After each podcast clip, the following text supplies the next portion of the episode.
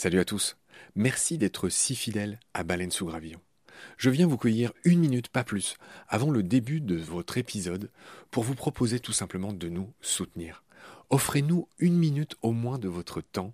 Vous savez qu'on est gratuit, sans pub et disponible pour tous sur toutes les applis d'écoute. Clairement, on a besoin de votre aide pour continuer à vivre. Et il y a plusieurs moyens simples de nous aider.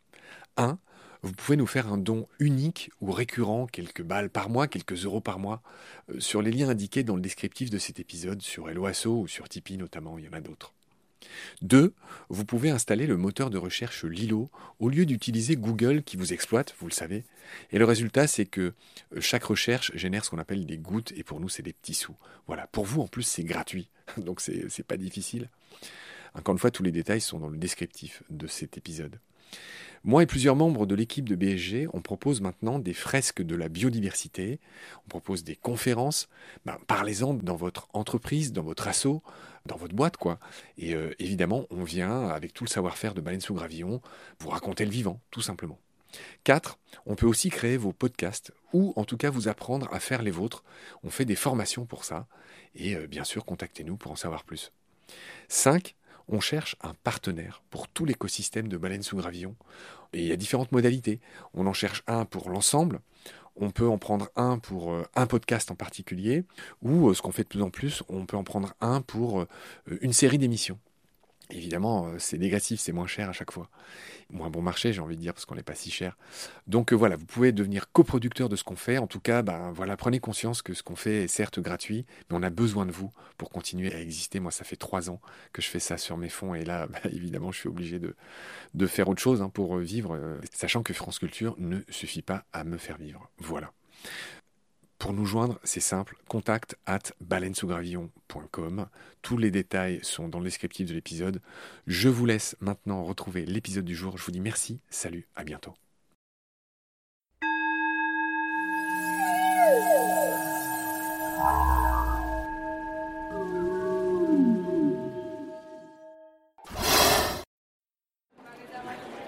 Salut à tous, on est à Ménigout pour le 38e festival du FIFO. Alors, tout le monde veut les posters de Baleine Gravillon gratos. Vous n'aurez rien, bande de radins. Alors, toi, comment tu t'appelles?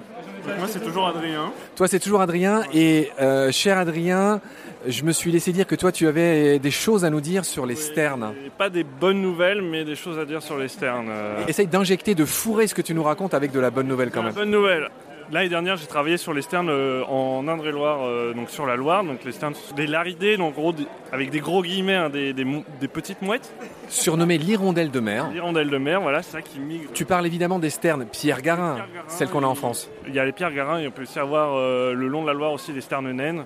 Après, en bord de mer, on peut avoir d'autres espèces de sternes. Which one, lesquelles? Euh, la sterne euh, Kojek, Mais en aucun cas, il y a des sternes arctiques en France.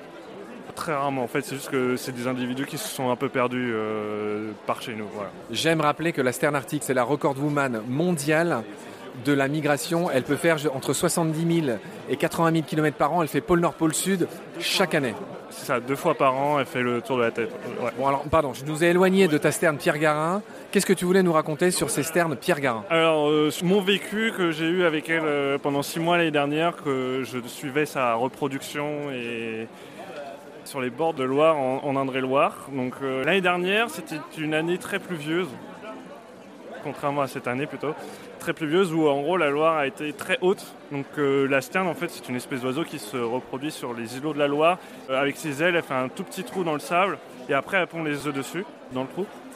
Donc en gros, euh, vu que la Loire était assez haute l'année dernière, la plupart des jeunes qui n'étaient pas encore volants et des œufs ont été euh, malheureusement euh, Emporté par, le, par les eaux portés par la crue, voilà, c'est ça.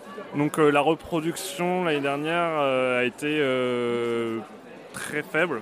On a eu 14 jeunes à l'envol euh, sur euh, normalement une année euh, normale, c'est plus de 280 jeunes à l'envol. Voilà. Donc tu nous racontes des choses tristes et c'est drôle parce que, enfin c'est pas drôle du tout d'ailleurs, mais Victor Noël qui est passé dans le combat nous avait raconté qu'il avait aussi des sternes Pierre Garin dans un étang euh, anciennement artificiel, enfin artificiel, euh, en Moselle que tu dois peut-être connaître.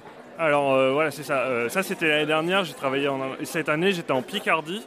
où en Picardie, il y a pas mal d'anciennes gravières qui sont plus en exploitation, donc qui sont remises en eau avec quelques îlots dessus. Donc en gros, vu que le niveau d'eau là est stable, les sternes qui ne peuvent pas nicher sur la Loire remontent. Donc c'est ça la bonne nouvelle en fait. Les populations migrent en fait dans des zones où euh, la reproduction peut se faire tranquillement sans euh, les aléas climatiques euh, et tout.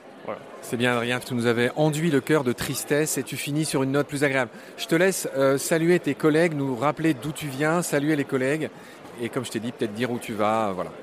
Actuellement je suis au chômage mais je salue les collègues de l'année dernière de la LPO Touraine et les collègues de cette année de Picardie Nature. Voilà. Merci Adrien.